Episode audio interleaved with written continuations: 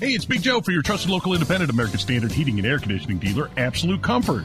Chris Wedekin is the owner, and he tells us why many homeowners are giving up their air conditioners for a high efficiency heat pump. By removing your air conditioner and replacing it with a heat pump, you are not only saving by getting a higher efficiency air conditioner, the heat pump works in reverse and saves you money in the wintertime as well. See if a heat pump is the right move for you by going to AbsoluteComfort.org. Absolute Comfort is your trusted local independent American Standard heating and air conditioning dealer. Hammer and Nigel. Can you believe these characters are weirdos? So let's rock it. So my question I'll pose to you, Hammer, right off the top of this segment, is this upcoming debate with Joe Hogsett, the Democratic candidate, and Jefferson Shreve, the Republican candidate for mayor of Indianapolis, is this upcoming debate on Wish tailgate worthy? Well, for Joe Hogsett, everything's tailgate worthy, Oh, apparently. um, I think it is for me. yeah, I think I'm into. I, I think I'm breaking out the keg, getting the wings ready, and breaking out the Traeger maybe. I think you may be disappointed, though. You think? Like, I would Yeah. save that type of keg and the good wings for the presidential style debates. All right. Because have you seen that meme of like the multiple people dressed as Spider Man pointing at each other? That's what this debate's going to be. What's there going to be a debate about? Shreve does everything Hogsett does, wants to grab guns, says that, you know, abortion isn't really his thing. What are they going to debate about? They're the same guy. Well, uh, Hogs, it's Hogs, abortion is Hogsett's thing.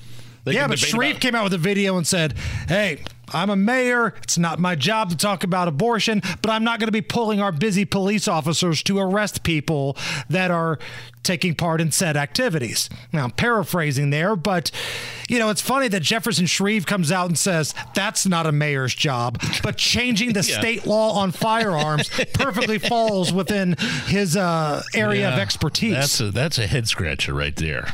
But I will be watching it because, again, I live in Indianapolis. I'm a resident.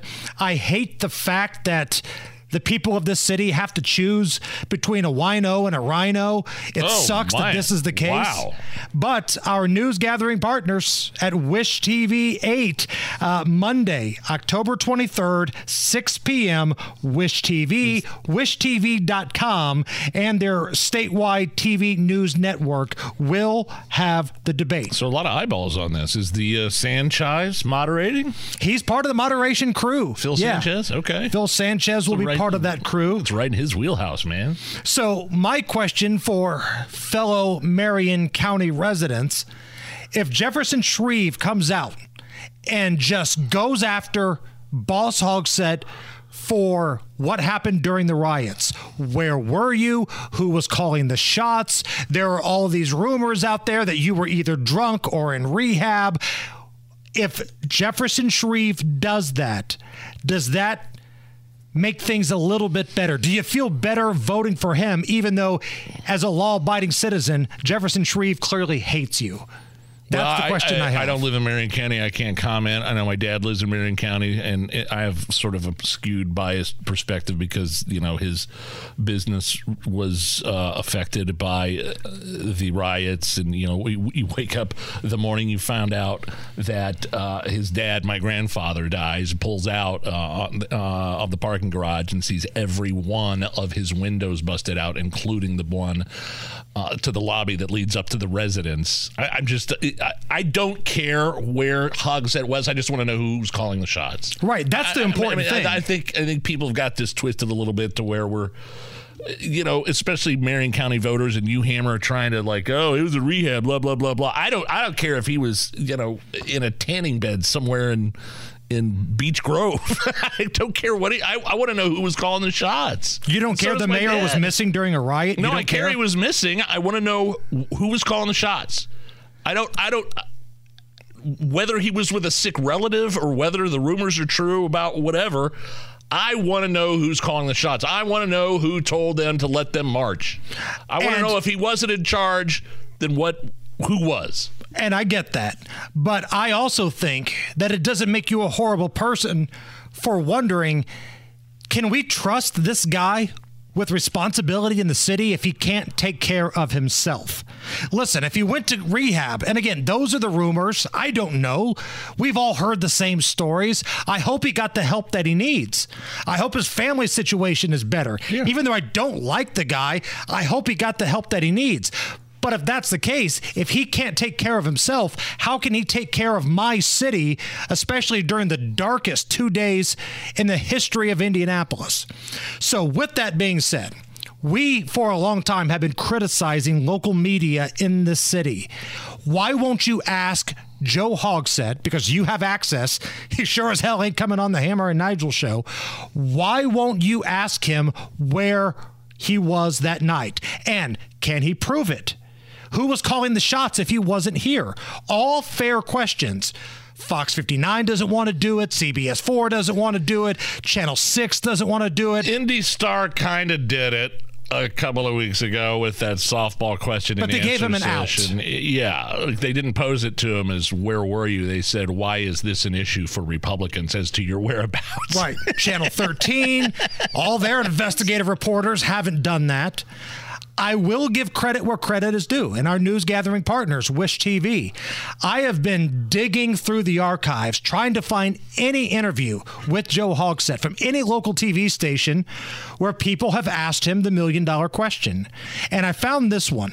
This was late 2021, I believe, and Alexis Rogers, news anchor at Wish TV, had Joe Hogsett for a one on one interview big part of this unsafe, uneasy feeling for some of our residents, you know, started within the riots in downtown Indianapolis of May last year. Criticism of that night uh, has included some of the same themes that we've heard when it comes to the violent surge and the leadership of the city.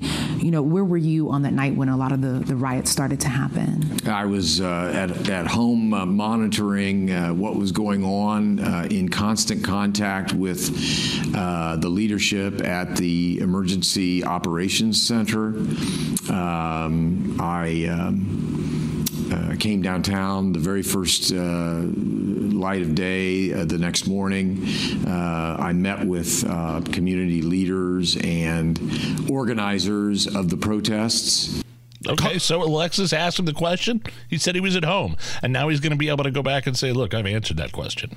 And he's on the record, though. Me finding this audio, at least we can share it with our audience. He's on the record because that is not what I've heard. We've had Tony Kinnett on this program. That's not what he has heard from people that would absolutely know. And let me just put it that way. So, to her credit, Alexis of Wish TV 8 then asked him a very important follow up question. Did the city give any stand down order that night for officers to not react or not crack down on rioters or protesters? No, I, I, I, I believe all those decisions regarding the tactics and the strategy uh, that was employed by our um, uh, ERG unit uh, in IMPD, uh, those decisions were made by the command staff of IMPD itself. That also not what I have been told from my many, many friends in law enforcement. And trust me, I've got more friends in law enforcement than Joe Hogsett does. And if you remember, Nige, and I'm going to play a clip here. It's a little bit longer, so I want you to stay with me here because there's right. good information. Right after the riots, the FOP president, Rick Snyder, came on our program were officers told to stand down from Mayor Hogsett? There was a significant point of discussion that occurred on Friday evening related to movement of folks, allowing folks to move, which again, we're there to assist with peaceful protests. I told you that on Friday afternoon. Everything I said, you've witnessed our officers do. They protected people while they protested peaceably uh, and exercised their rights. Uh, moreover, when things turn turn to any kind of violence in violations of law, we have an obligation to protect property and to protect life. Um, what I can tell you is that uh, I think most people would agree that we needed more adequate resources available on Friday night, and that did not occur. I can't explain to you why that did not occur. That's a fair question for the mayor. What I think most people would say is that on Friday night, that might have gotten away from folks, and that while unfortunate is understandable. The real question is how did it happen again and even worse on Saturday night? And that's the real question that needs to be asked. You said you had the resources and the uh, and the ability to um, to stop some of the things that were happening Saturday night. Um, what were those resources? What else? Uh, what else could have been done, Rick? Well, first of all, I think that, that this is what we do in Indianapolis. We manage large events. Look at any other large events with hundreds of thousands of people in downtown Indianapolis, and they go off without a without a flaw, and traffic is handled, officers on every corner, the whole thing. We did not have that on Saturday night. Now, what I know is we had plenty more resources available to us. It is very frustrating. We heard it today from the governor of Indiana that full resources were available from our state partners on Friday, Saturday, and Sunday. Wow. The question becomes why did our political leadership, who has to make those calls, not call for them, not call for the reinforcements? I can't answer that. Maybe there's a very good reason, but it's a very fair question, especially for all those business owners, all these employees who have had their lives further interrupted. So that was the FOP president wow. the day we came back after the riots. And again, there's no record that Joe Hogsett was at home. He will not release any medical records, which, again, to be fair, it's not required, but it's just a customary thing that all candidates usually do. He won't release any of that information because he can't back up where he was the night of the riots. He said he was at home. You guys heard that right there. We've been told otherwise. And we were told the police, and Rick was very careful with his words right there. I'll give him credit. He knows how to play the game. Uh, allowing the protesters to move. Wink, wink that to me sounds like they could have stopped a lot of stuff, but they were told to, quote, let them move through the city. One more clip here because I know we got to hit a break. Uh, this is in that same interview with Alexis at Wish TV. When, what year was that? 2021. Okay, this 20, interview, okay. late 2021, okay. where you can just tell Joe Hogsett putting himself into a pretzel to not call it a riot. As difficult as that weekend was, a Friday and a Saturday night, where constitutionally protected protests over the untimely death of George Floyd, we have had over the course of the last year and a half over 150 peaceful protests in the city of Indianapolis. Constitutionally protected protests. Two people got murdered, Nige. Constitutionally protected riots, I think is what he meant to say. Two people were murdered. Norah O'Donnell of CBS thinks that's a ridiculous way to spread that story. The protests in late spring were mostly peaceful, but damage from looting and arson will cost 1 to 2 billion dollars in claims. That's according to the Insurance Information Institute. Constitutionally protected protest where two people were murdered, like hundreds of stores were damaged, graffiti on monuments, damaged property, and again, murder, multiple murders. So I hope this debate. Jefferson Shreve brings the heat. Jefferson, I know your people listen to this program. I don't like you and you don't like me. But don't say I didn't give you any sort of information and ammo here. Use this against Boss Hogsett. Whether it's audiobooks or all-time greatest hits, long live listening to your favorites. Learn more about Kisqali Ribociclib 200 milligrams at kisqali.com and talk to your doctor to see if Kisqali is right for you.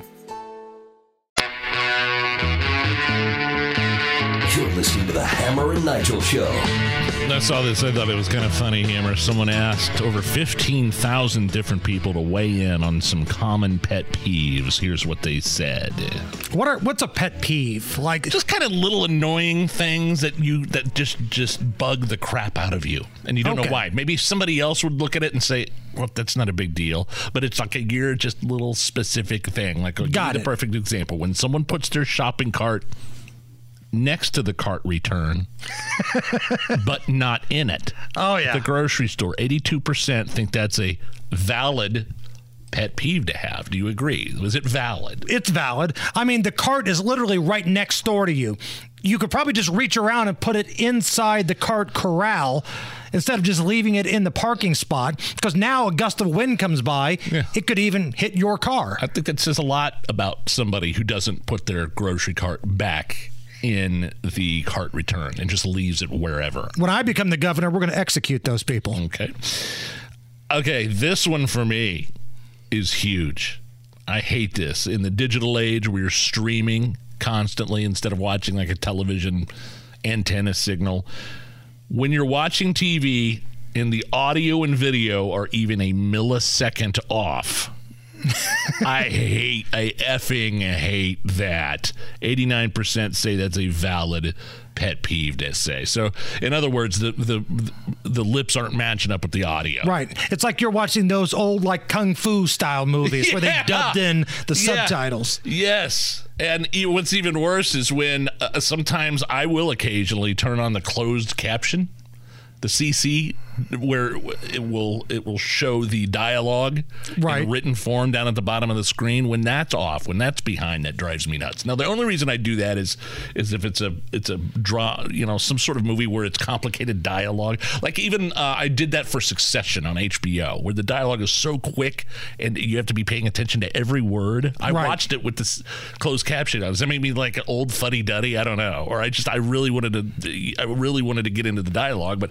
I couldn't follow along with what they were saying sometimes. So to answer your question, yes, that does make you incredibly old and fuddy duddy. But number two, have you ever watched a? If you're telling me you watched closed captioning, have you ever watched like a Biden press conference or speech with the closed captioning on? no, we should do that. Because who's the poor bastard that has to write that out? How do you spell true international pressure?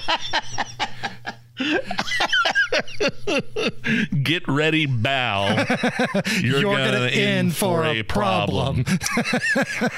uh, yeah, I don't like this one either. This is again, someone asked over fifteen thousand people to weigh in on some common pet peeves. You want to turn right on red, but the person in front of you was waiting to go straight.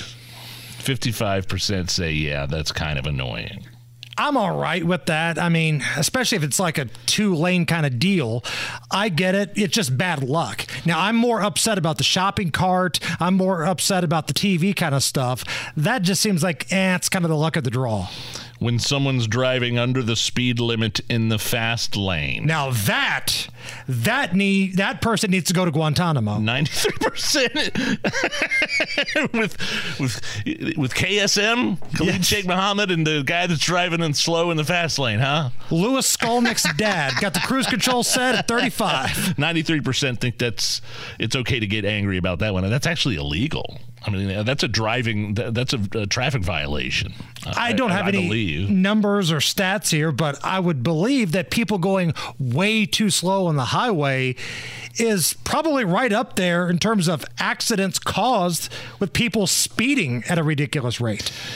when someone puts the toilet paper roll on the quote wrong way 45% say 45% say that's valid 55% said chill out not really there's not really a wrong or right way to put the toilet paper roll on As long as it's there. yeah i mean if you're you're an emergency it's just i don't care if it's over or under Right. it's it's it's, it's got to be there now i will say that if you know sometimes my kids put the toilet paper roll on backwards i'll Your kids put it on. How do you get them to do that? Because I got a grown ass adult and a Yeah. high school sophomore, and I have to fight this battle. Uh, let's see. We got time for one more here. There's, one there's more. a bunch here. Um, when someone in front of you at Starbucks has a high maintenance order that takes forever. Okay, substitute Starbucks for the bar. The bar, yeah. Yeah. Yes. Like in the movie Cocktail with Tom Cruise up there. He's reading poetry and he's making all these fancy drinks. I just want a Miller Lite. The Alabama Slammer? Excuse me, sir. I, I just want a beer. I'm not done reading poetry and lighting five drinks on fire. Damn it. It's the Hammer and Nigel show. You're listening to the Hammer and Nigel Show. all around the world. It is the Hammer and Nigel show. I'm Jason Hammer. Big Nige is here and walking into the studio like a boss. Casey Daniels from the Kendall and Casey show every Monday through Friday, 9 to noon here at 93 WIBC. How are you? I'm doing good. I'm really bummed you didn't say I sauntered in. Last week I sauntered in. Today I just walked, huh? You mean business today. Last week you want to be seen. This week I want to be heard. You want to be heard. That's right. That's right. Are you as excited as I am to hear what Tucker has to say with Larry Sinclair? So, for those who might not know, reset who Larry Sinclair is. Okay, this is the guy who back in 1999 claimed that he gave Barack Obama $250, who then went and used that money to buy crack cocaine. And Larry Sinclair is also claiming that he performed oral sex oh. on the president he. before he was president. So we've got allegations of crack use mm-hmm. and being, at the very least, bisexual with mm-hmm. Barack Obama. Yeah. And this guy is speaking with Tucker Carlson. He's speaking with Tucker tonight, and it's one of those Tucker on X shows. And I'm going to be fascinated to hear what he has to say because a few years back, Larry Sinclair was administered a polygraph test. Good old fashioned lie detector. Lie detector, you got it. And it indicated that there was deception from the polygraph test. So is he telling the truth? Is he not telling the truth? Keep in mind, he was offered $100,000 to do this polygraph test, and then apparently he failed it. Well, the, one, those things aren't exactly 100%. And number two, and I think this is the most important thing, let's just, for argument's sake, mm-hmm. say that this guy is a lunatic. Mm-hmm. He's a crackpot. He's making the whole stuff up. Mm-hmm. Do the folks on the other side of the political aisle who pushed the Russian hooker PP tape for two years, do they get to give you a lecture on anything? No, they don't. And does it really matter? Unless Michelle Obama is going to run or unless unless we find out that Barack Obama is still Geppetto pulling the Pinocchio strings in the background. And both Pinocchio of those things are popular.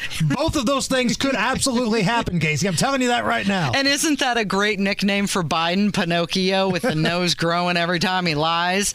Uh, but so tomorrow with Kendall and Casey, I want to let everybody know we have a very special interview with a federal polygraph administer, and she is going oh. to get into this regarding whether Larry Sinclair is lying or not, and all about polygraph tests. As you said, are they going to be in studio? No, she is. It's going to be on the phone because oh, this person is actually in the nation's capital. So we'll uh, we'll get the inside on polygraphs and is it real, not real, everything they go to, and her opinion on this. I was so hoping it'd be in studio so we could hook it up to Rob. Oh my gosh, could you imagine? Have have you ever downloaded cartoon pornography? Maybe I should send her a plane ticket and get her in here.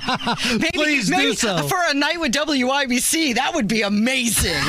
Some lucky fan in the stands gets uh-huh. to come up and give a polygraph test to Rob Kendall. Right, right. That would be fantastic. Yeah, listen, the Tucker interview, it's going to be interesting. But again, I just don't know. Is this guy a lunatic? Maybe. But the other side, and you guys did a great job talking about Bill Maher yesterday. Mm-hmm. The other side doesn't get a chance to complain. Like Bill Maher does not get a chance to complain about how extreme the woke crowd is. Yeah. Well, they're not liberals. No, they are. Well, he used to be their leader. Right. And you created this. Yeah, you had a hand in this. Exactly, exactly. And I love it when he'll say some things that resonate but then every now and then his blue is showing through. So you have to pay attention to that. You know what else I wanted to talk with you about? Did you hear Peter Doocy? I just love Peter Doocy so much in these uh, Karine Jean Pierre press conferences when he asked her why the White House treats Biden like a baby. Oh, yeah. Like we, a baby. We broke in, like, I think Matt Bear was at traffic yesterday in our program. It was mm-hmm. around 445. And that that's when uh, that clip started making its way around social media. And I was like, all right, we're not talking about lewd nude dude in the news right now. we're going to absolutely play Peter Doocy very calmly, mm-hmm. very collective, yeah. asking, ha ha ha Why do they treat him like a baby? Like a baby. She was so offended, but that's just ridiculous. And that's because of a book excerpt that's been out there Yeah. where Biden was allegedly upset about the way they treat him, complaining they don't treat Kennedy this way, rabble, rabble. Mm-hmm. But at the end of the day, Casey, Kennedy wasn't falling up and down the stairs. Falling up and down the stairs, leaving the Medal of Honor uh, ceremony early. Did you see that? What is was that? So okay, so this 81 year old man was receiving the Medal of Honor, the highest award, right? And before they could even do the closing benediction. Uh, Biden just walks out like he hears the applause.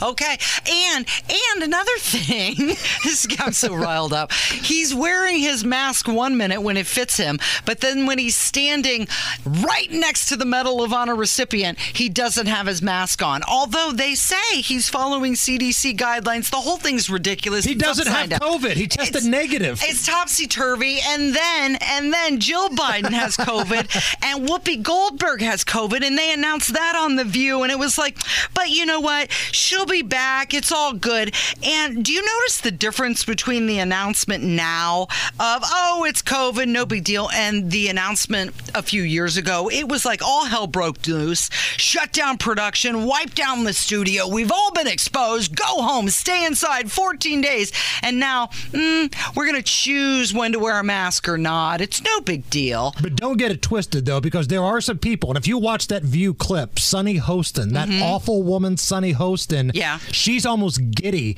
that they're talking about COVID again. I know. Mm-hmm. because they know Whoopi's going to be fine, but Joy Behar's up there saying Whoopi's got COVID, and the crowd has this gasp. Oh. But then you know they start talking about things, and COVID's back. Yeah. and almost like she's excited that Christmas is the next day. Sunny Hostin starts talking about how COVID's back. They love this, Casey. They can't get enough of this because we all know what the game plan is mm-hmm. for the next year or so. Yeah, it's magically reoccurring 14 months before an election. So Biden's economic advisor, Jared Bernstein, I don't, I don't know how you like this booger eater, but he says he says Bidenomics is working for the American people and Sure that it's is. very well received. Sure, it is. Point counterpoint. Do they leave the house? Yeah, uh, credit card delinquencies have spiked, mortgage rates through the roof, inflation remaining a problem. And if you don't think, l- let me just put this in layman's terms for you. If you're 50 years old, you're you're coming up on 50, aren't you? I'm 45. I will be 46 in October, so let's not push me quite that far yet. Okay, but you'll get there one day, God willing. And let's just imagine that you had a million dollars in savings for your retirement at age 50, right? Okay. Okay. At this rate with inflation, which is at 3.18%, your $1 million in 25 years, imagine Jason Hammer at 75 years old. You saved a million dollars. You worked your butt off to get that money to retirement. When you're 75 years old, you know what that million dollars is worth because of Biden economics? $460,000. Man. Yeah. I'll settle for both right now, to be honest with you. I'll settle for both right now because th- I got a kid in college and you know the deal. Mm-hmm. I know. It's tough out there, but. And people can't just retire at the age they want to anymore, unless you're an airline pilot, which they force you out. They forced you into it. Well, here's something interesting. The average planned retirement age has risen to 66. It used to be 60 in 1995, but now it's up to 66. Well, yeah, Why? people have to work to make ends meet now. because of inflation. And uh, WalletHub released the best cities to retire in, and they took in a lot of different factors. Obviously, economics was one of them, but also lifestyle activities and healthcare. And they looked at 180 cities across the country. Guess where Indianapolis ranks? Out of how many cities? 180. I will say 100. 140. Oh, man, Near it gave us too much credit. Yeah, so if you're coming up on that retirement age and you're wondering uh, where's a good city to retire to, they say that Tampa, Florida is the number one place to go to in the country. I do love Tampa. Mm-hmm. I love Tampa. I like that area, St. Pete, Madeira Beach. I love it. I know, but that Sunshine Bridge is scary as hell, isn't it? I, I'm not a big bridge guy to begin with. Me neither. I'm not a bridge White knuckle person. it. Oh, I hear you. So again, you've got somebody that's doing well, not doing, but can talk about the polygraph test tomorrow. Mm, yep, she's going to uh, join us tomorrow, 9 until noon, with Kendall and Casey on 93 WIBC. WIBC. WIBC. Casey, thank you. Hey, thank you. It's a Hammer and Nigel show. Whether it's audiobooks or all-time greatest hits, long live listening to your favorites. Learn more about Kisqali Ribociclib 200 milligrams at kisqali.com and talk to your doctor to see if Kisqali is right for you.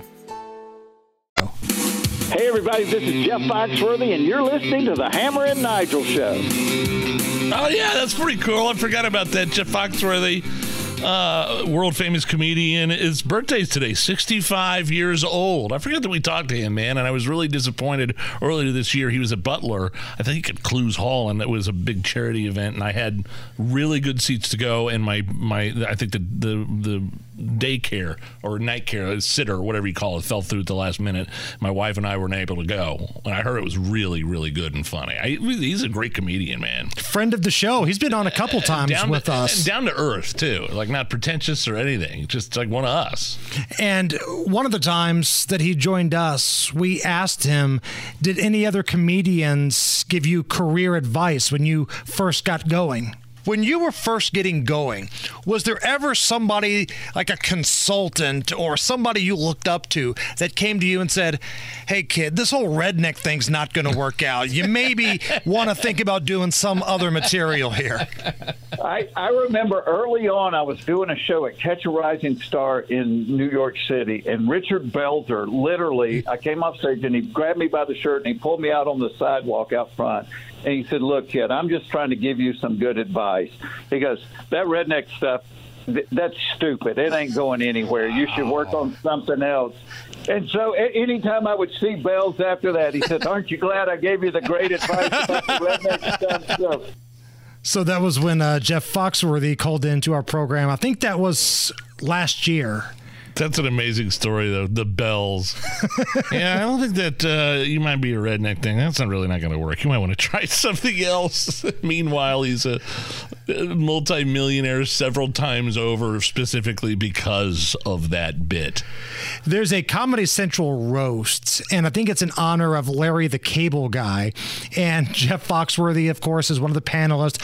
All the redneck comedy tour guys are there, but Greg Giraldo, probably the greatest roast master of all time, Greg Giraldo, just yeah. went off on Foxworthy, went off on Larry the Cable Guy, and just wrapped it up by pausing, looking at them both. Why are you so popular? like completely just accepting the fact that their careers have just gone off the stratosphere. I know, and as talented as and funny as Greg Giraldo was, his career was nowhere near on the level of of a Larry the Cable Guy or Jeff Foxworthy because they were so mainstream. Right. So earlier we were talking about pet peeves, little things that tend to drive you nuts. Nothing big, but just kind of little things. Oh yeah, And somebody had brought up the toilet paper roll being put on the wrong way. Oh, here it is. Uh, when so, okay, this is you know someone asked fifteen thousand people to weigh in on random common pet peeves. Here's one that says when someone puts the toilet paper roll on the wrong way, forty five percent say that's valid, fifty five percent say chill out. No big deal. There's nothing. There's no really wrong or right way to put on a, a roll of toilet paper. Well, that sparked a big conversation. Not only did we have somebody tweet at us uh, the patent design of the toilet paper roll, which I've retweeted, that shows it clearly hanging down, but you'd mentioned, and I can't believe you actually get your kids to do this. Your kids Yeah. change the roll. Yeah, my oldest will, but they'll they'll put it on like underneath. They'll they'll put it on the wrong way. If I'm sitting there and I, I will make it so like I don't care, but I make it so that I put it you know the top over, you know the Right, coming down. I think that's the proper way, but whatever. To as, their lo- as long as it's there. They put it on, though. Yes, to my their kids credit. do, yes. To which I countered with, I've got a 19 year old who just moved out. I've got a high school sophomore, and neither one of these bums do anything. well, I got a nasty little text from uh, one Chris Hammer. Is that your oldest? Yep, the former intern of this radio program. Quote, I'm calling horse bleep on your toilet paper thing. I'm the only one in that house that puts it on the roll. Y'all lazy asses just sit it on top of the empty roll and call it a day. Yeah, yeah, yeah. There's that whole move when the roll's empty, so you go get a new roll, but you don't replace the old roll. You just kind of set it diagonals, kind of sideways on top of the old roll, or like on top. Yeah, Yeah, that's what I'm saying. Yeah. And thing is, you're sitting there, and most trash cans in a bathroom right next to the toilet, right next to the can. So all you got to do is reach over and put it in the can. But there are some bums Yeah, I've- in our house. I've been known to do that. so uh, got a got a little reaction from Chris Hammer there. All right, coming up next, Beech Grove's mayor Dennis Buckley. He is ticked off about the crime, and he's calling for the police to be a little tougher in Beech Grove. We've had the mayor on before, right? Yep, he's been on with us a couple times. We will have that conversation coming up just after four o'clock. Hammer and Nigel. You believe these characters are weirdos? So let's rock I think I'm going to like this segment. My name is Nigel. Hammer right over there with a very special guest on the 93 WIBC hotline. He is the mayor of God's country, Beech Grove, Indiana. Uh, Dennis Buckley joins us. Mr. Mayor, how are you? I'm good. How are you guys today? Man, we're doing real well, and our audience knows I am a groovy Grover. I am a Beech Grover. My kids, you know, one has graduated from there, my other one goes to school there. So it's always interesting to me to keep track on what's going on in the city. And this hmm. past week, it feels like it's been kind of a rough week in terms of crime with Beech Grove. Take me through what you're seeing right now in the city. Well, we uh, we get in these spells where we have crime, and uh, then it goes away, comes back, goes away, but it's a little different now. Um, we are seeing the type of crime that we aren't accustomed to in Beech Grove. Um, we've had the double shooting at uh, Night Owls, double shooting at Silver Bullet. We had uh, a double shooting at the Beech Grove Bowl, and someone stabbed in the face at Great Times, all within the last two months. And that's uncommon for this area.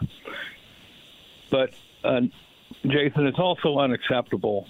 And uh, uh, you you guys know that I support our police 100%, and I'm going to do whatever I can to make it the best for them and to keep them as safe as possible. But I got to tell you, uh, it's tough out there right now, and it's not Beech Grove people who are doing this.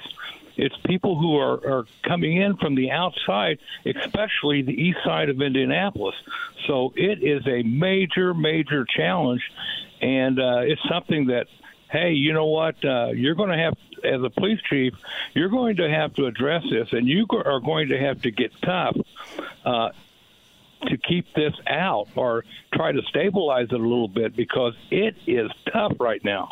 So let's talk about that because you had a statement that uh, I read in an article on, I think it was Fox 59's uh, website, getting a lot of attention. Quote, this is you speaking about the police department from Fox 59. Quote, we got to get back to how police used to be, and the police need to be more aggressive. And every once in a while, police need to hit people in the head to get around here. You stand by that, Mr. Mayor? Yeah, we have to get back. If you can remember back 15 or 10, 15 years ago, at 11 o'clock at night in Beech Grove, if you drove through the city or in the city, there was a good possibility that you were going to be pulled over and you were going to be asked, What are you doing? We've gotten away from that. And it's the reason we've gotten away from it is we have so many runs, they just can't keep up anymore.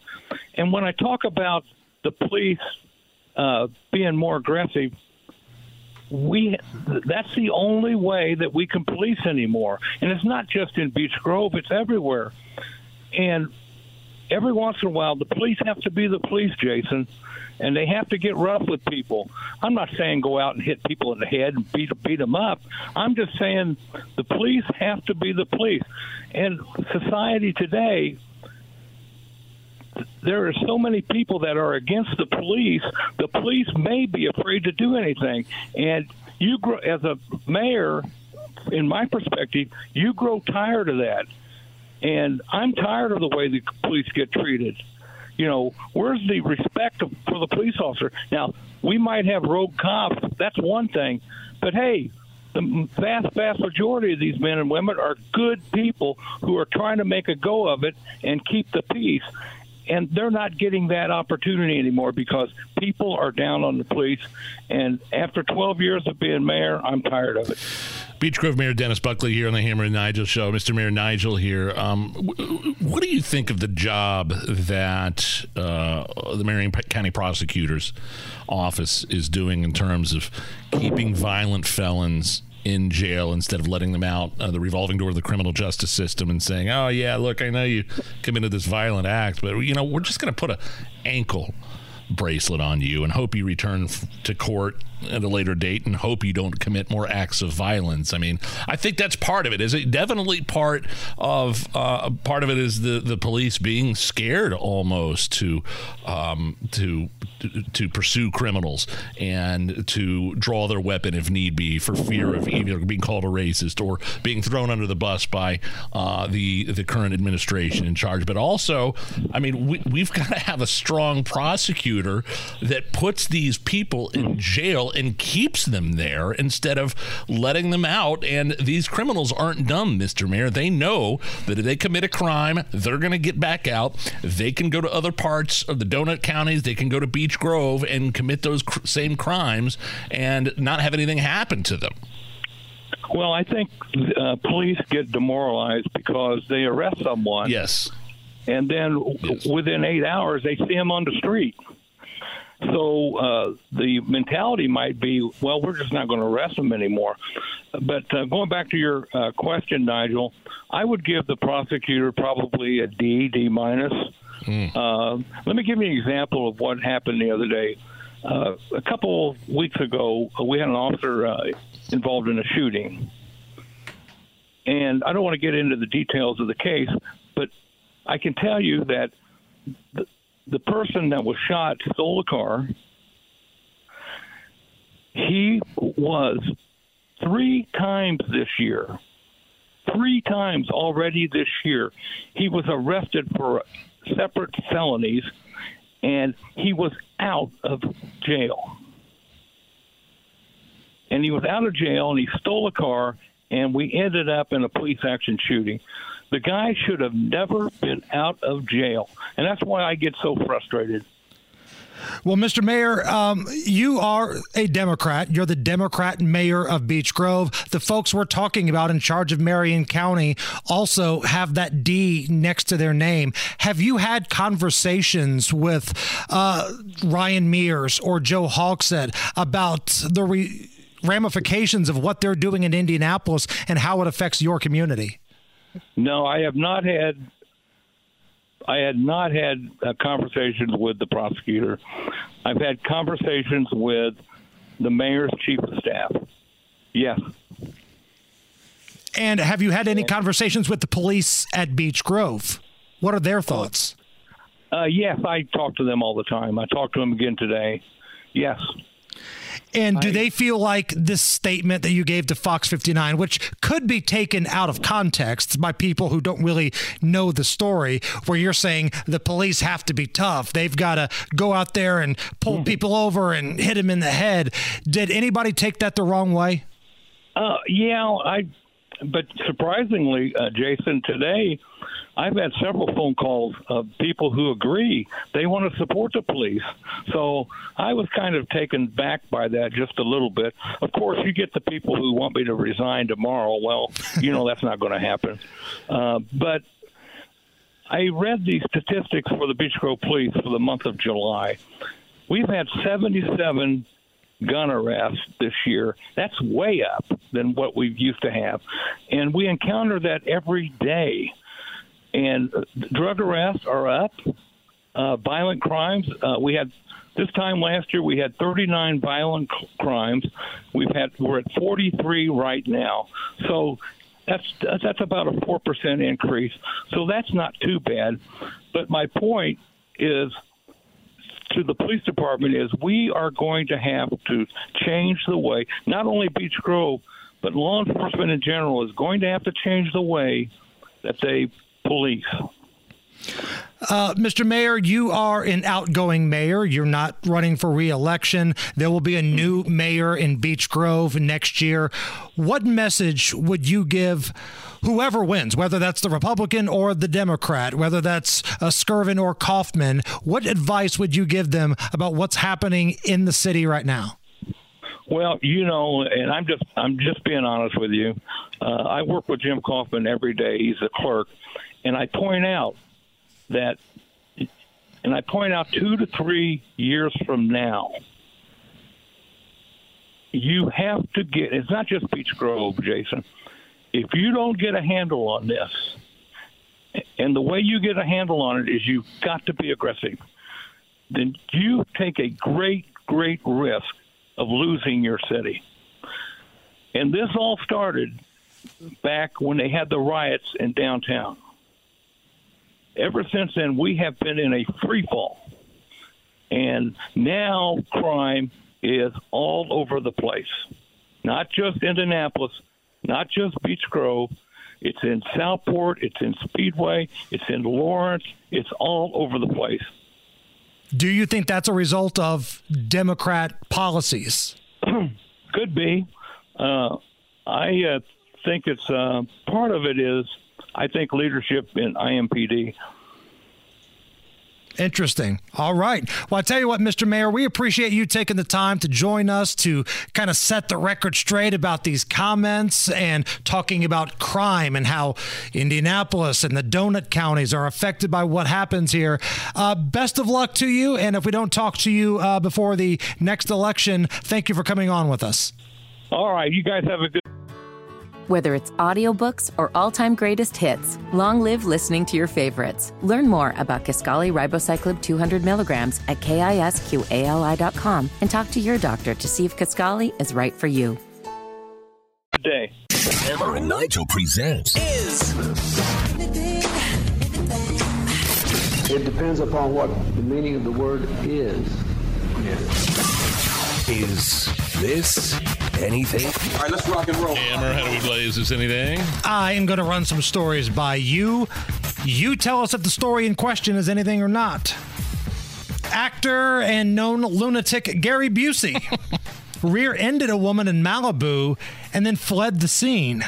But she chased him down in the parking lot asking for his information. It was all captured on video. Listen as Gary Busey tells her his insurance provider is private, and then he backs What? out and he takes off with the Beach Boys blaring in the background. Be wiped out. It doesn't matter. That's not how this works. You hit my car. You have scuffs all over your car. Progressive insurance. I want the number. I want the information. Sir, you hit my car. I'm private. It doesn't matter. You hit me. You hit my car. No, you rear ended me.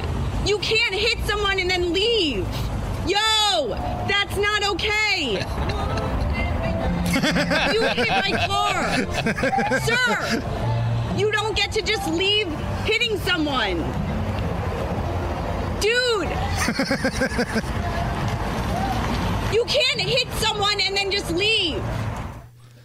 Yeah, that's something. That's Gary Busey. Obviously, I watched the video. That's Gary Busey rear-ending somebody and saying, uh, "Yeah, I'm I'm, I'm private." And, uh, that's your excuse. He goes, "What did he say? Uh, pro- uh, progressive insurance. It's fine. Just just just call Progressive. I'm private." Yeah, he deserves to go to jail for that. I'm sorry, hit and run. That's what I mean, it that's, is. That's that's you can't do that.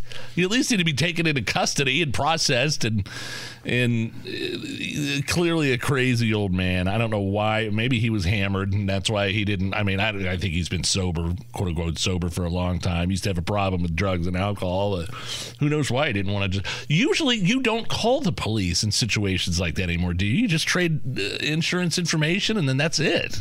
I mean, police aren't going to, unless there's an injury or or your car is disabled. Yeah.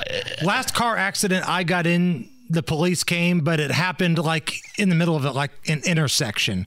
Like somebody was trying to do an illegal U turn and just blasted me. Um, and my car wasn't able to make it to the side of the road. Last time I hit a car a couple years ago, I was backing out of the mechanic's shop after getting my truck worked on, and I made a sharp turn and and wrecked into um, or sideswiped a parked car.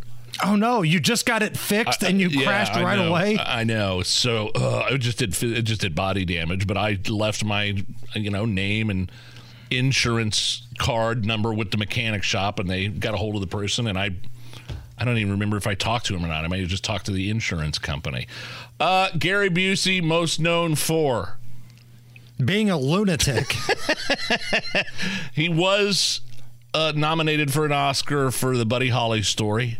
Yeah. Uh, Point Break. Yes. Uh, he was he was- Chet Steadman in Rookie of the Year, the Oh, grizzled come up with old Cubs pitcher that took young Henry Rowengartner under his wing. How about the um, how about Lethal Weapon? Do you remember him in Lethal Weapon? Joshua. I remember he was the tough guy, the enforcer that lit the uh, lighter underneath his forearm to That's show right. to show how tough he was. He was in Black Sheep with Chris Farley. he played a legit lunatic. He played himself, basically. Uh, also, highly underrated movie, highly underrated role. Short, not not a very big role, but he played Eddie Lomax in the movie The Firm with Tom Cruise. I totally forgot about that. Yeah, great. I love The Firm. That had Wilford Brimley in it too, right? Yeah, they were both. Yeah, yeah. Wilford Brim- Brimley was a bad guy. Like you had a couple grizzled old red asses in Mm-hmm. that thing, along with Tom Cruise, Wilford Brimley, and Gary Busey. So if you're right that this is hit and run, and the police had to get involved. How many shots from the taser do you think it required the police to shoot to bring old Busey down? Man, I watched that video. He's not looking too good, and he already had that. You know, years ago, the motorcycle accident that kind of effed him up to begin with with his brain. Um, so. Yeah, I don't. I don't think it's gonna. Oh, oh my gosh! How could I forget this movie back in 1985? One of those movies I'd go over to my dad's house and watch, and I wasn't supposed to watch it, but I watched what he wanted to watch. The movie Silver Bullet. I've never seen it. Stephen King inspired movie uh, about a werewolf. I've never seen it. Killing people in a small town. Corey Haim is a wheelchair bound kid. Was Gary Busey the and, wolf? And Gary, no, no, Gary Busey was his uncle, un- Uncle Red, I believe. Boy, that's another that's another movie that just kind of.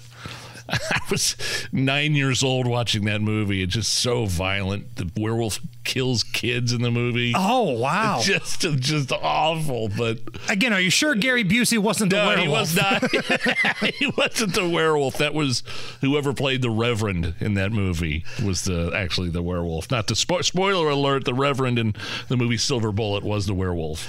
uh, guy in the YouTube chat. I was also on the Celebrity Apprentice with Donald Trump. I forgot about that. And Hmm. like I tried to find Apprentice episodes on streaming recently. You can't find them anywhere. Not You- even on. Was it on thirteen? Is it? A, was yeah, it I, I searched everywhere and I could not find old Apprentice episodes. Because even before there was Celebrity Apprentice, I kind of like the just Apprentice episode because I was like a marketing guy and I was in that kind of stuff too. And I thought, man, you can learn a few tricks of the trade here. And I don't know if it's because some of these network heads are so never Trump or whatever. Maybe it's on Peacock. I haven't searched Peacock, but it's not on Netflix or Hulu. Maybe his, Trump has rights to it. Possibly. He's not not releasing them. It's the Hammer and Nigel show. You're listening to the Hammer and Nigel Show. Oh, you were wondering where you could get The Apprentice in terms of streaming? Yes. Uh, Steve writes in The Apprentice is available free on Roku, Canela.tv, What the hell is that? and Free TV Club. Sounds like something that's going to give me a virus. Yeah, I don't know. Uh, so there's your answer for that. I did not watch. I, I and there's a reason I didn't watch Mitch McConnell's latest episodes and in a Senate Minority Leader, his latest kind of freezing up. Um, I, I just don't like watching that crap. It makes me feel uncomfortable. It's so awkward and so. It's even sad a little bit. And I I swear to God, it- Mi- Mitch McConnell is in his 80s. So is Mick Jagger from the Rolling Stones. There is such a difference in terms of vitality and awareness and activity. Uh, Mitch McConnell and Joe Biden are the same person to me. And you got a guy like uh, Mick Jagger from the Rolling Stones, who Rolling Stones are getting re- ready to release another album, first in 18 years. New material. New material. Like Mick Jagger is. I mean, I think there's something to be said for lifestyle. He's always active. He's dancing every night of his life. He's as skinny as a rail. Looks great. I, I don't know. Sex, drugs, and rock and well, roll sure. have made him look like a million bucks. You know, when you're 80 years old and dating a 30 year old, that's the fountain of youth, brother. And damn, does that mean Rob Kendall's going to look good when he gets older? Is that what that means? Is Rob Kendall going to be looking really good, and oh, wow. we're going to be up there freezing like McConnell? Um, so the reason I bring this up again is is Senate Minority Leader Mitch McConnell out of Kentucky. He did make a passing reference to his latest freezing episode during um, some remarks on the floor. Now, one particular moment of my time back home has received its fair share of attention in the press over the past week. But I assure you, August was a busy and productive month for me and my staff back in the Commonwealth. Okay. So here's the thing, though. And, and, like, and, by the way, rightly so, it deserved attention. Right, because it's the second time that it's happened recently. But if you notice, you don't see a lot of Democrats coming out and going, the Republicans have to make a change. They've got to remove Mitch McConnell. Yeah. Number one, because they've been getting over on Mitch McConnell for years. With the exception of uh, Obama's Supreme Court justice, Mitch McConnell has been getting done dirty by the Democrats. And number two, if they are so adamant about removing Cocaine Mitch, then they have to look in the mirror and go, oh crap, we've got to have this same conversation about Dianne Feinstein Stein, who the last time we saw her making a vote, she had no idea what was going on, and her aides basically had to tell her word for word what to say. Senator Feinstein. Um, say aye. Pardon me? Aye. Yeah. Uh, I, I would like to support a yes vote on this. Um, it provides 823 billion. That's an increase it's of just a yes or no vote. billion for the Department of Defense, and it funds priorities submitted. Yeah, just say aye. Okay. Shut just, up. And, yeah. Aye. Just shut up and say aye. Aye. So some aide fresh out of college in essence is acting as Dianne Feinstein Stein right now and let's not even get into the fact that if the Democrats want to go after Mitch McConnell they've got a little Biden Fetterman situation last week we were open 95 95 95 you know um, you know. Well, guess what? Less than we, a guy driving a truck hit a but anyway. And now I'm standing next to the president again, next to a, a, collapsed bridge here. And he is here to commit to work with the governor and the, the, the delegation to make sure that we get this fixed. This is a president that is committed to infrastructure. Yeah, and then on top of that, uh, the, the jewel uh, kind of a uh, law of the inflation, inflation uh, bill. I mean, in defense of Fetterman, that was probably about the most accurate description of Joe Biden I've ever heard. a collapsed, collapsed bridge. bridge. Like the beginning of that. What was that noise? Was that Biden at the very beginning going? Uh, uh, uh, yes. What, what, was that? last week we were up One more time. last week we were open. And defenders of Biden are going to come out and say, You're laughing at his stutter problem. Uh, no, shut up. That's not a stutter problem. That's a senile old goat. And with Fetterman, Fetterman's not even old. Well, I mean, he's old, but not this old. He's not McConnell, Biden, Feinstein Stein is, is old. Fit to serve. That's the thing.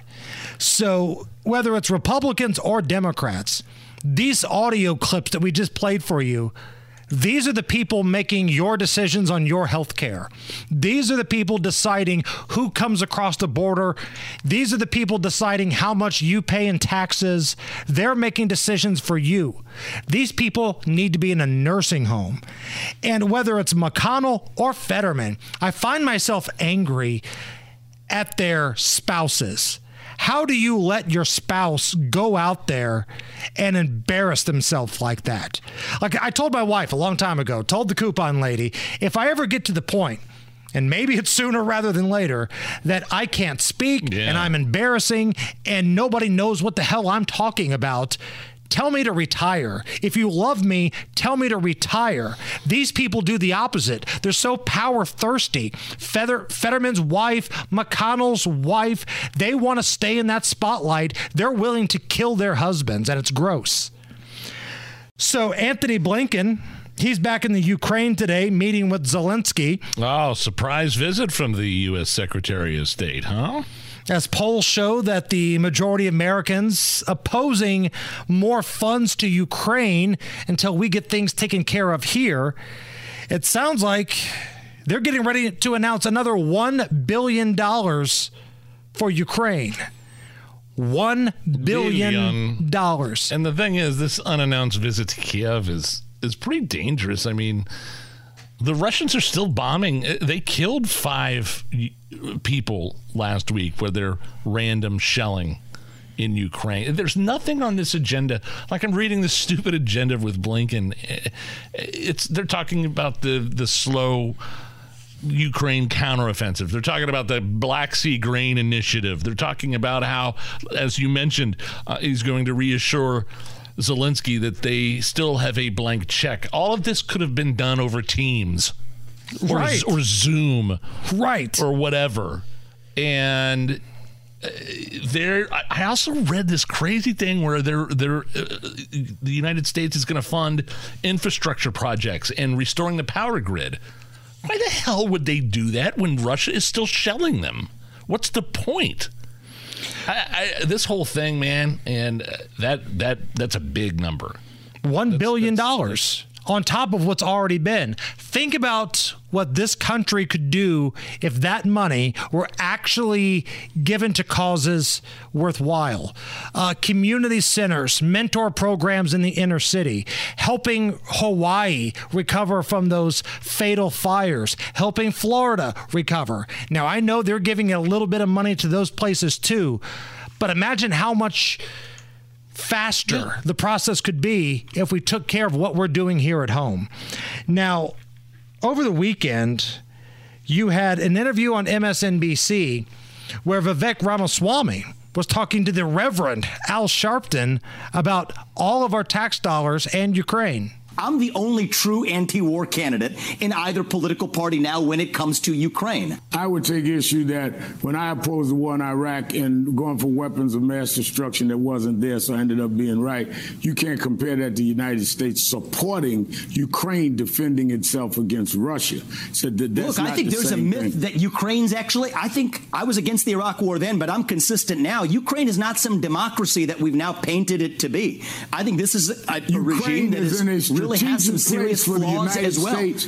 Ukraine is in a, So I think I respectfully a, a disagree with you. strategic place where I uh, we respectfully have disagree that I do NATO not think surrounded. but all right, all right, we can agree to disagree. On Ukraine that. is Let not a NATO ally, issue then. and, and Ukraine doesn't advance U.S. interests. So that's one of the things that's distinctive about on my views. And not only that, but uh, again, a billion dollars this time around for money to Ukraine, which even the New York Times wrote an article pretty much saying that Kiev is, is rife with corruption. Right. And Ukraine has been that way for a long time. Where is that money going? Who's keeping track of it? Is there an oversight? I've, I've seen some of the money end up on the black market. Yeah, and and purchased by military-grade Mexican weapons. drug Yeah, exactly.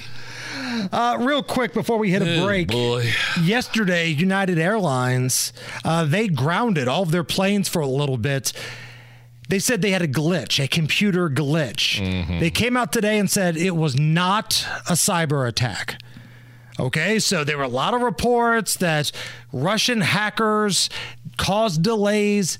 United Airlines came out today and said the glitch that grounded all of their planes was not a cyber attack. Well, that's a relief.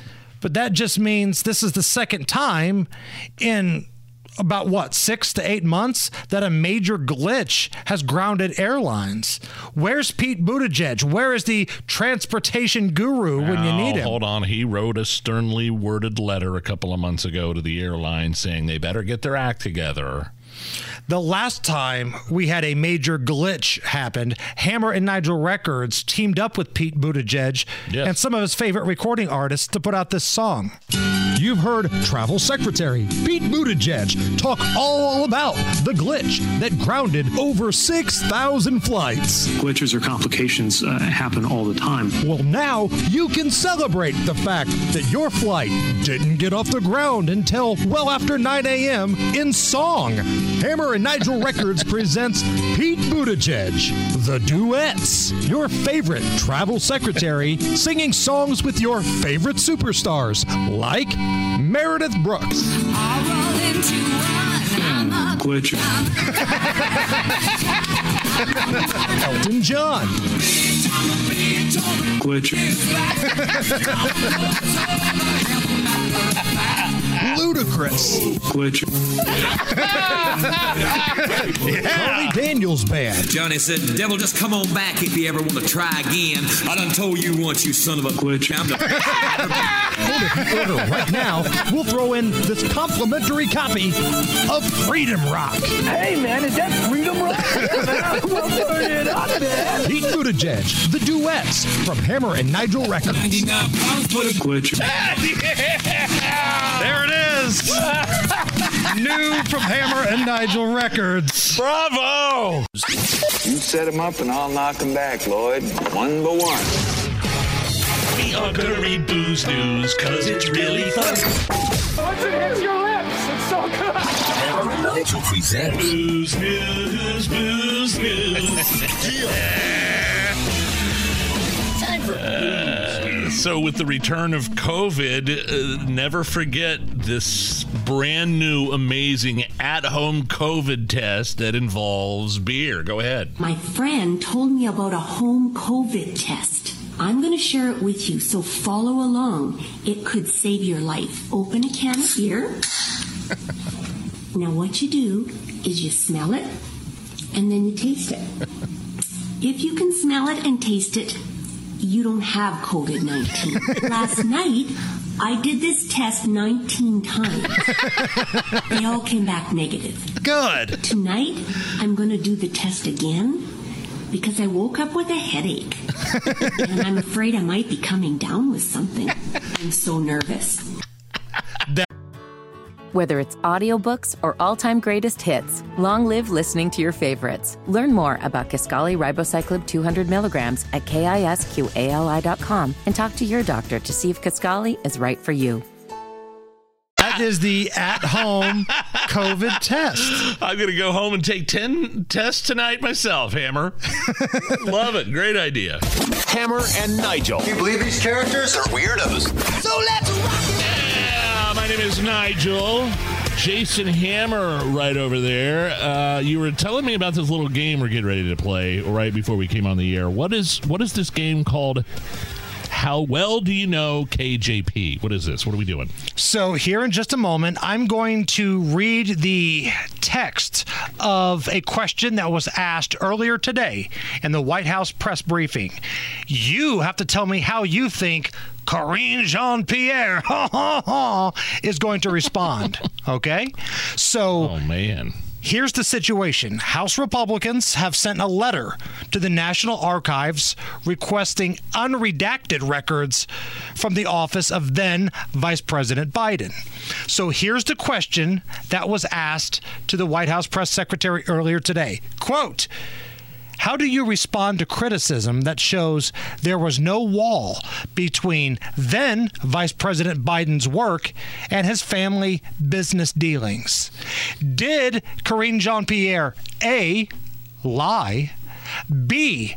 tell the truth, or C. not given answer slash not qualified to answer? I was I, I would definitely say C. I would be something along the lines of we've already addressed this. Uh, next question, please. I'm or I'm not uh, qualified to comment about that. Uh, uh, what was it again? What was the number? I'll, I'll take letter C. C. Okay, letter C is your answer. Not going to give an answer, not qualified. Let's see how the White House press secretary responded to questions about the Biden crime family. uh, email traffic between Kate Bedingfield and Eric Schwerin, who's a longtime Hunter Biden business associate, in which um, Bedingfield signed off on quotes um, that should be used to respond to media inquiries about Hunter's involvement in Burisma.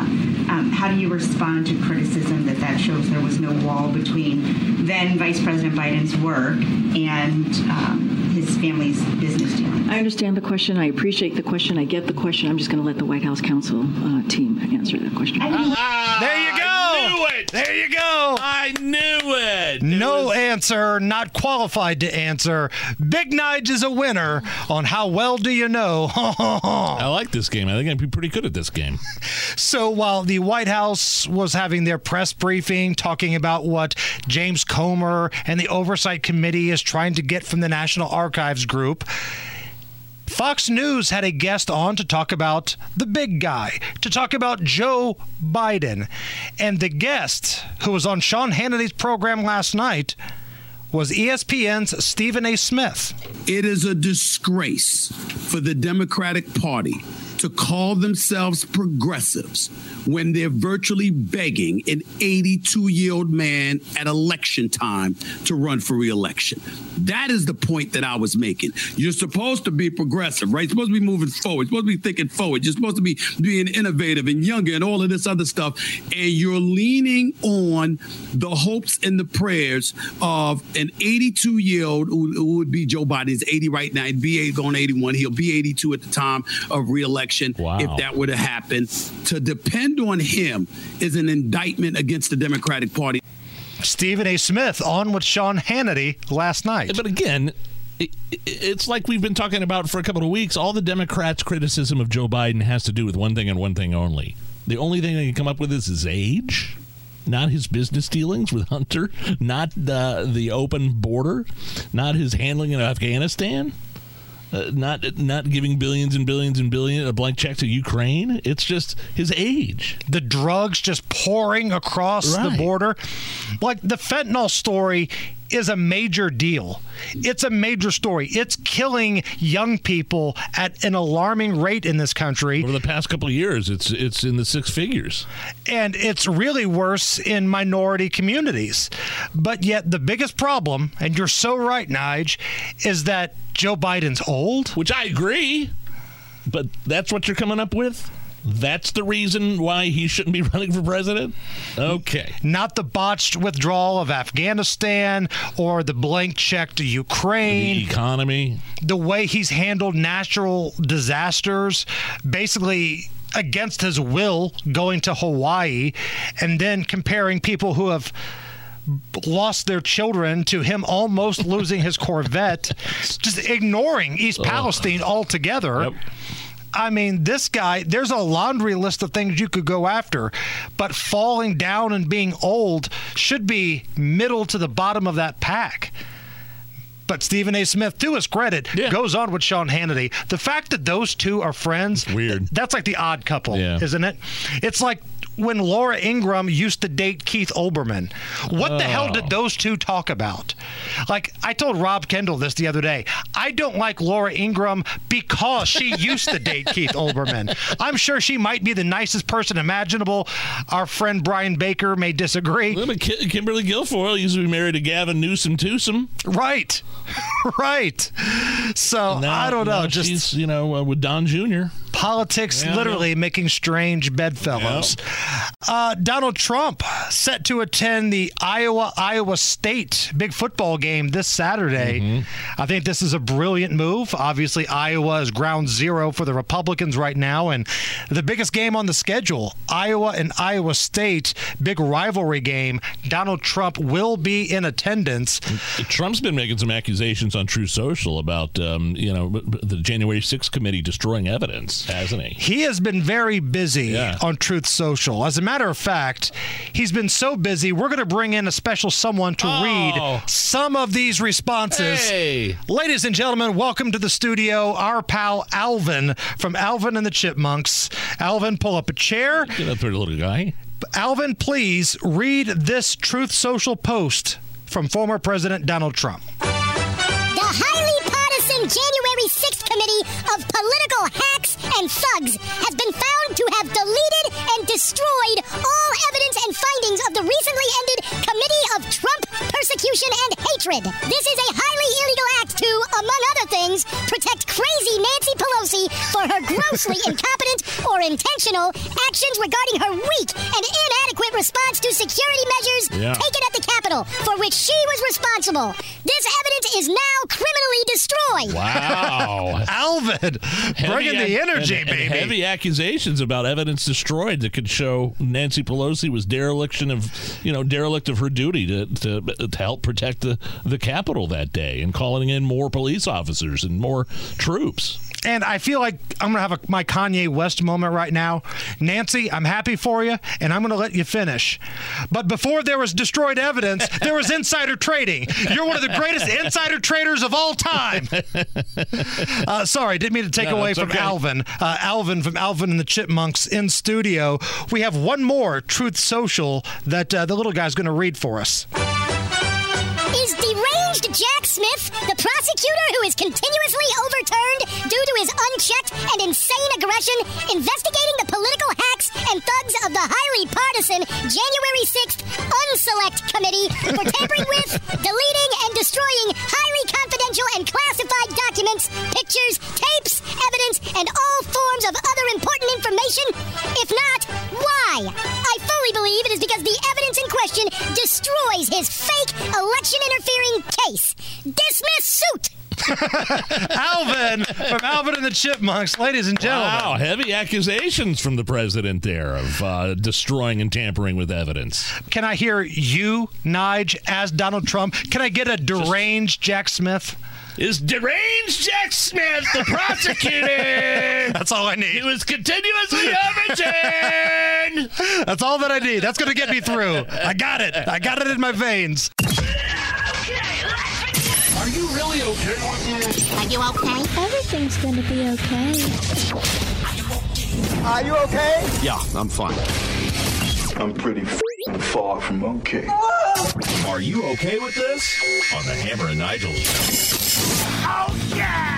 I really loved seeing this yesterday, uh, even though what happened afterwards was so absurd. Hammer, uh, the, this helicopter pilot, Captain Larry Taylor, received the Medal of Honor for for uh, rescue in Vietnam. Saved four men. He picked them up. It was a, straight out of a movie. He picked these guys up with his helicopter, and they clung to the outside as he flew away because there was no room inside the helicopter for them. Now here is President Biden uh, giving the Medal of Honor to Larry Taylor. He refused to give up, refused to leave a fellow American behind, refused to put his own life above the lives of others in need. When duty called, Larry did everything, did everything to answer.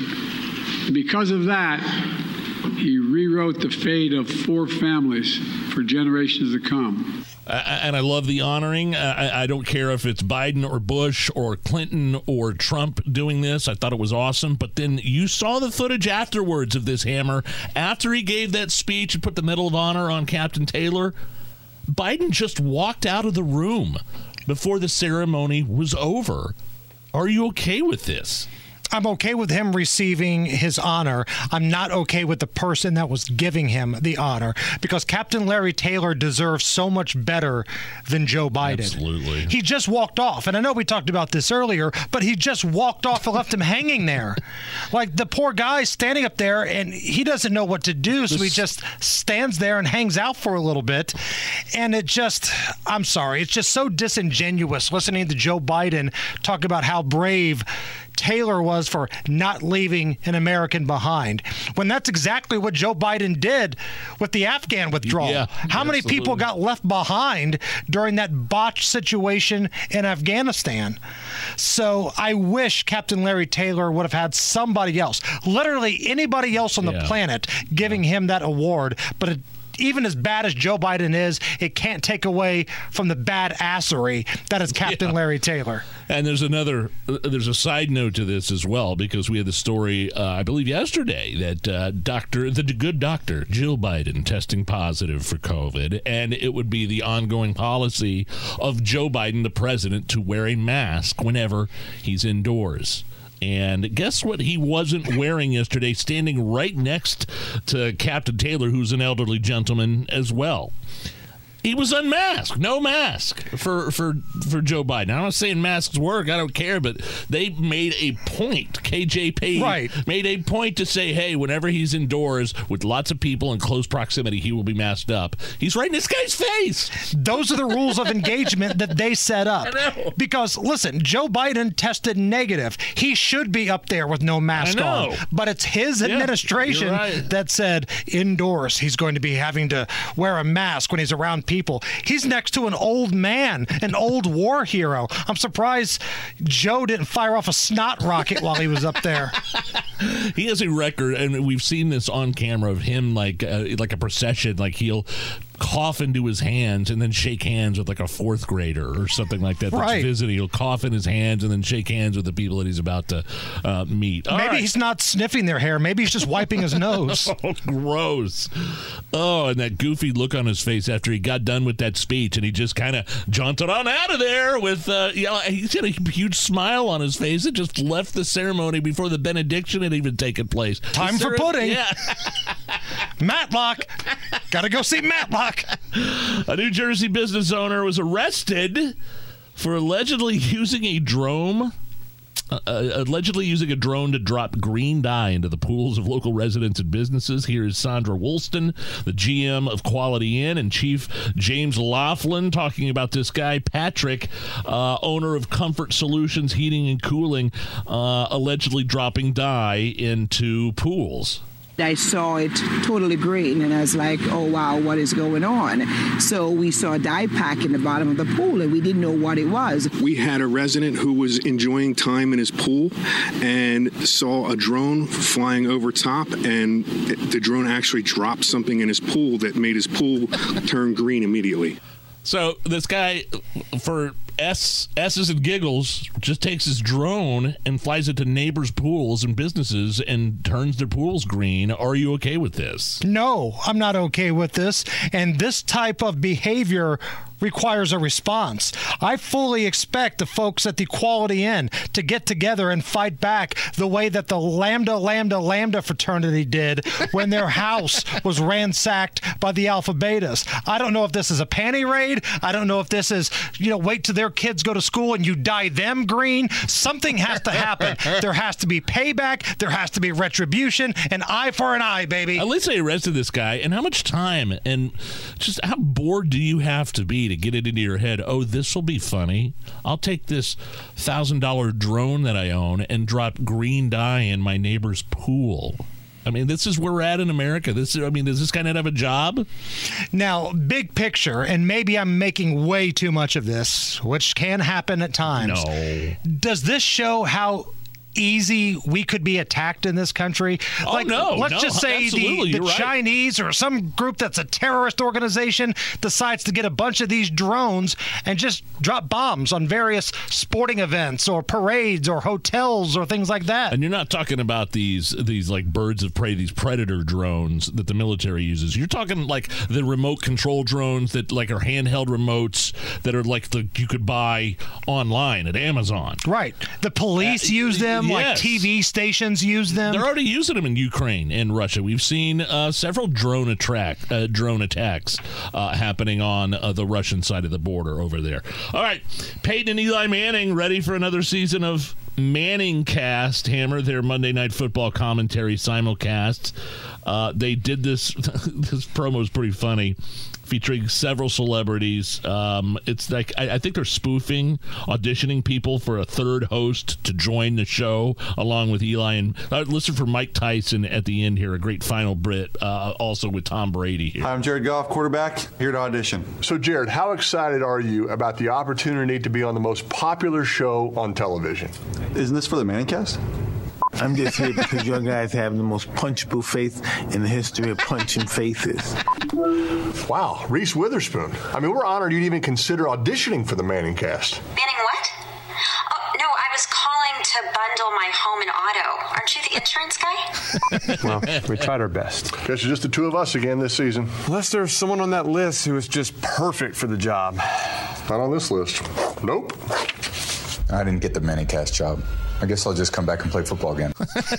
so it's Tom Brady jumping Yeah. in at the end. Explain, are you okay with this? And did you like that promo? What is the Manning cast exactly? So when ESPN airs Monday Night Football, you've got two different options to watch the game. You can watch it the traditional way, mm-hmm. where the broadcaster, the color guy, they're just talking about what's happening during the game. There's also the Manning cast, which one of the ESPN channels does at the same time, where you're watching the game with Peyton and Eli, and they've got like a telestrator and they're breaking things down, special guest. They've got like a game on part of the screen, special guest part of the screen, and it's kind of like you're watching the game with your buddies. And I, which is more entertaining to you? The Manning cast. You think so? Like, I'm Yeah. sorry. Like, if it were just two other guys, I don't know if it would work. It's the Manning brothers. But right, they give each other crap, and Eli, he's the funny one of this group. Believe it or not, the way he makes Peyton uncomfortable, it's so good. Nobody gets under Peyton's skin like, his Eli does. Uh, real quick, a new study shows that almost half of people don't feel that the um, the baby on board decals work keeping people safer in their cars. In fact, less than 10% say they always work. Are you okay with the baby on board decals on cars? No, they don't work because I intentionally go hunting. When I'm looking to crash my car, Oh. I'm looking for baby on board. What's wrong with you? I'm looking for a couple different things. If you've got like a uh, a sack hanging off of your uh, hitch, I'm going to hit your car. If you've got those stupid stick figures on the back of your car, I'm going to hit it. And if I see baby Whether it's audiobooks or all-time greatest hits, long live listening to your favorites. Learn more about Kisqali Ribociclib 200 milligrams at kisqali.com and talk to your doctor to see if Kisqali is right for you. on board, I'm going to. My name is Nigel. Jason Hammer right over there. It's the Hammer Nigel Show. We have a special guest on the WIBC hotline. investigative reporter for the Daily Signal, and coming soon, nightly host here at 93 Yeah. WIBC. Tony Kinnett, the Tonus, joins us. All right, let's get it right out of the way. Anything new on your investigation into the whereabouts of Joe Hogsett during the riots? The answer is yes and no. Uh, yes, there is some new stuff that I have learned about the situation. Uh, the answer is going to be no because my first and foremost concern uh, whenever I'm reporting on a story is following the letter of the law to the letter. I, in no way, shape, or form do I want anyone to violate state or federal law.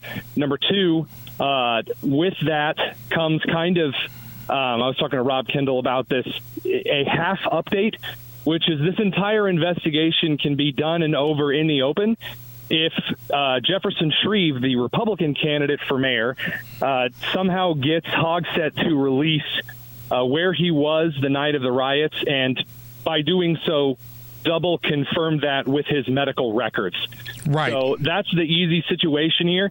Uh, I would ask why Shreve is, you know, making this weird blunder in a campaign, but I mean that seems to be Shreve's main move is to make uh, blunders in a campaign. right. Because we played an audio clip earlier in our program of Alexis Rogers, a news anchor at Wish TV. And I think this was late 2021. She had a sit down with Joe Hogsett. She asked him point blank, Where were you during the riots? He says he was at home. But I'm hearing different things. I think you're hearing different things, and the medical records could prove all this. But Joe and his administration, they're not releasing any of that. There's no record he spent that evening at home that, that I've heard of or that I've seen. Um, I've seen several different things uh, regarding things that might pertain to traffic camera footage, things that might pertain to individuals who might have also been at certain rehab facilities at the same time uh, that can confirm that he may or may not have been at home. However, when it comes to HIPAA law, I mean, those are Joe's medical records. And so to release anything like that, I think that it would be most prescient for Hogsett to settle this and, and again just prove once and for all whether or not he lied to Wish TV back in 21. I just want to know who was in charge of the city, whether it was him. I, I don't want any sort of gotcha thing. I don't want to violate any privacy laws. I just want to know who was in charge of the city. I want to know why it was allowed to go on for two nights in a row. I want to know who who said, you know, let them march. This has nothing to do with, you know, specifically where he could have been taking care of a uh, a sick parent or or kid. I have no idea. I Yeah, just want to get to the bottom of the truth of who was yeah, in charge let's, of uh, this city. You know what I mean? That's Let's pretend for a second in a hypothetical situation that he was visiting someone in rehab that evening. Perfectly fine. Great. Or maybe he was getting help he needs. Again, great. All I'm looking for is honesty in a leader and the ability to delegate authority in a time of severe distress, which I think we can all agree the riots were a time of severe distress. Who was making leadership calls? Right. That's all I'm asking. Nobody can be in office 24 7. No one's expecting someone to be in office 24 7. But the minute you step out of office to do something, you better have someone in office to make good decisions so that we can hold you accountable. That's all we're asking. And, and you're right. You know, if he's getting the help he needs, that's fantastic. God bless him. God bless his family. But at the same time, you're the leader of a major metropolitan city, a city that hosts the Final Four on the regular, a city that has hosted a Super Bowl before.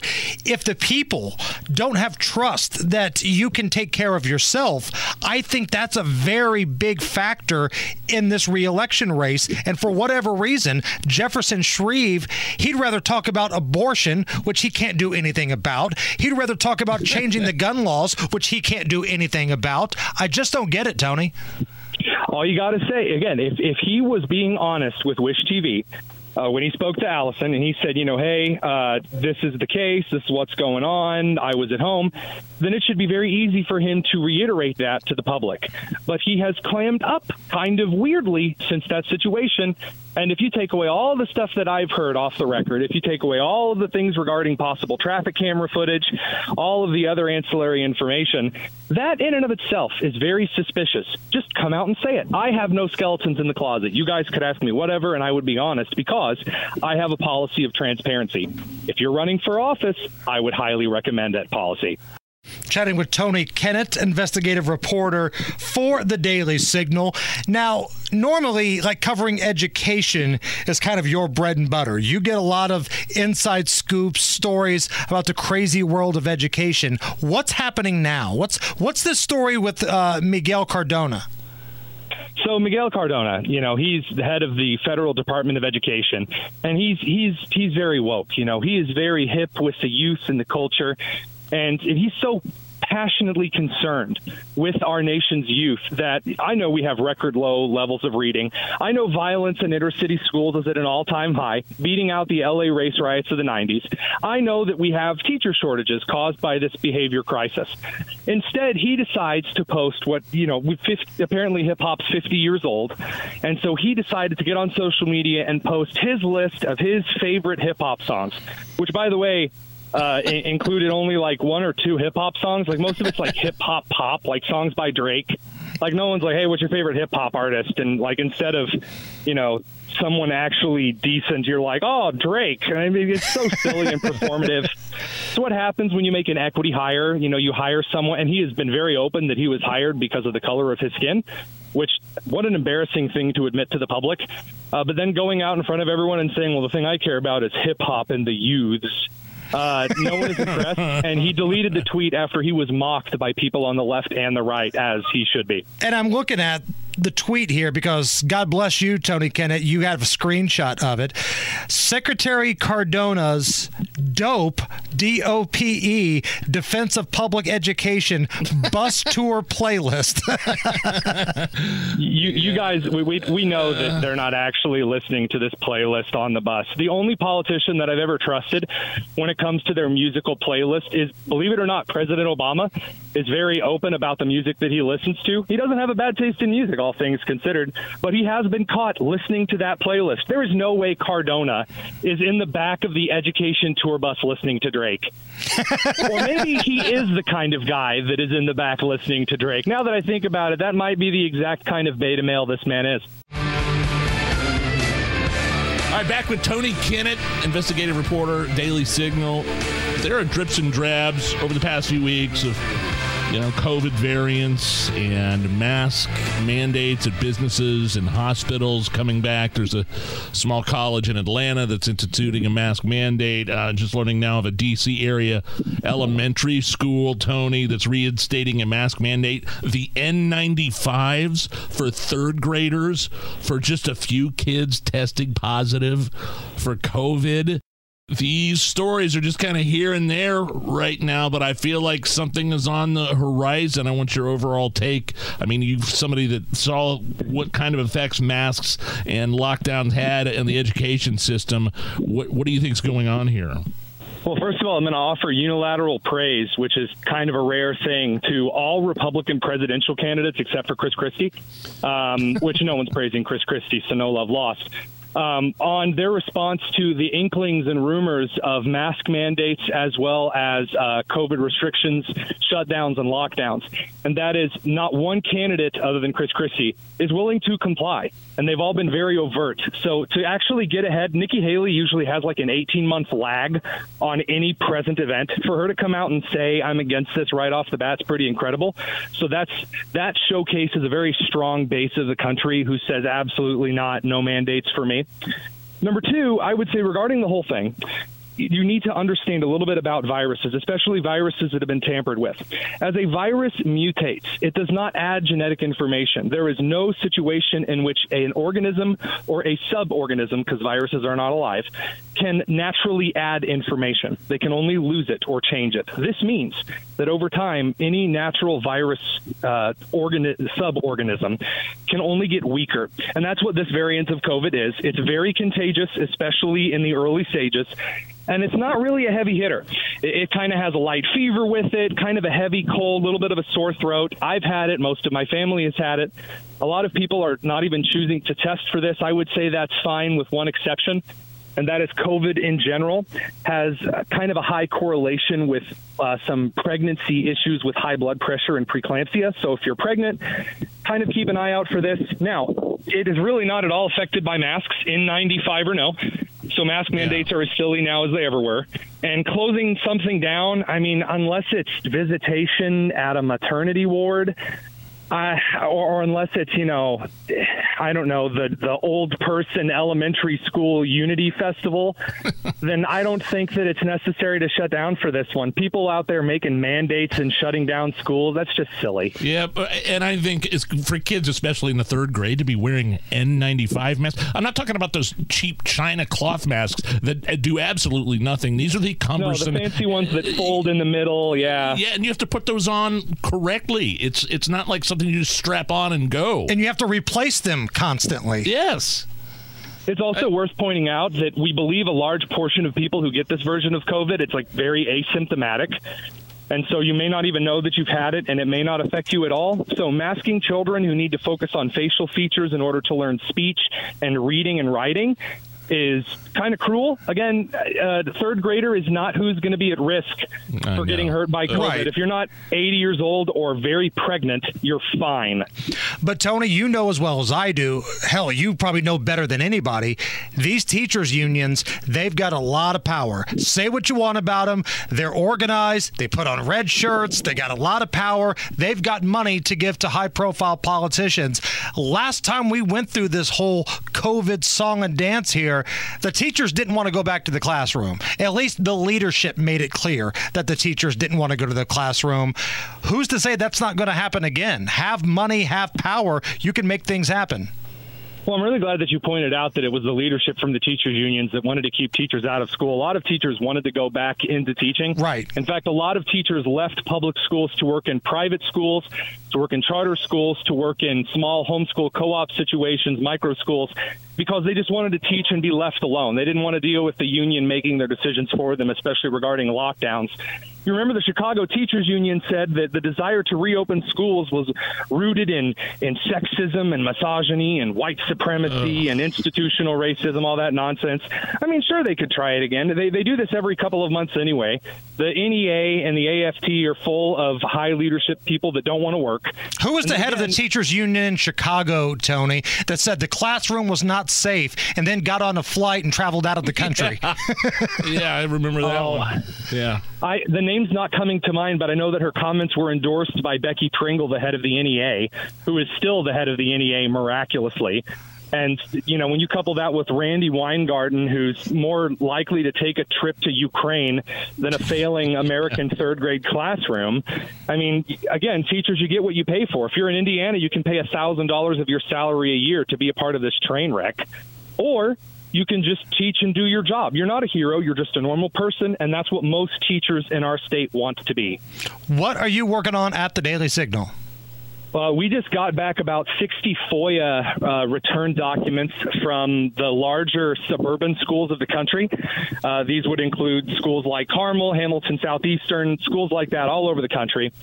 And uh, we have found that a lot of these districts are using terms like equity and restorative justice far more than they are mentioning uh, serious violence situations, uh, even though they're going out in public claiming that equity is reducing violence in their schools, it's actually having the opposite effect. So we'll be talking about that real soon.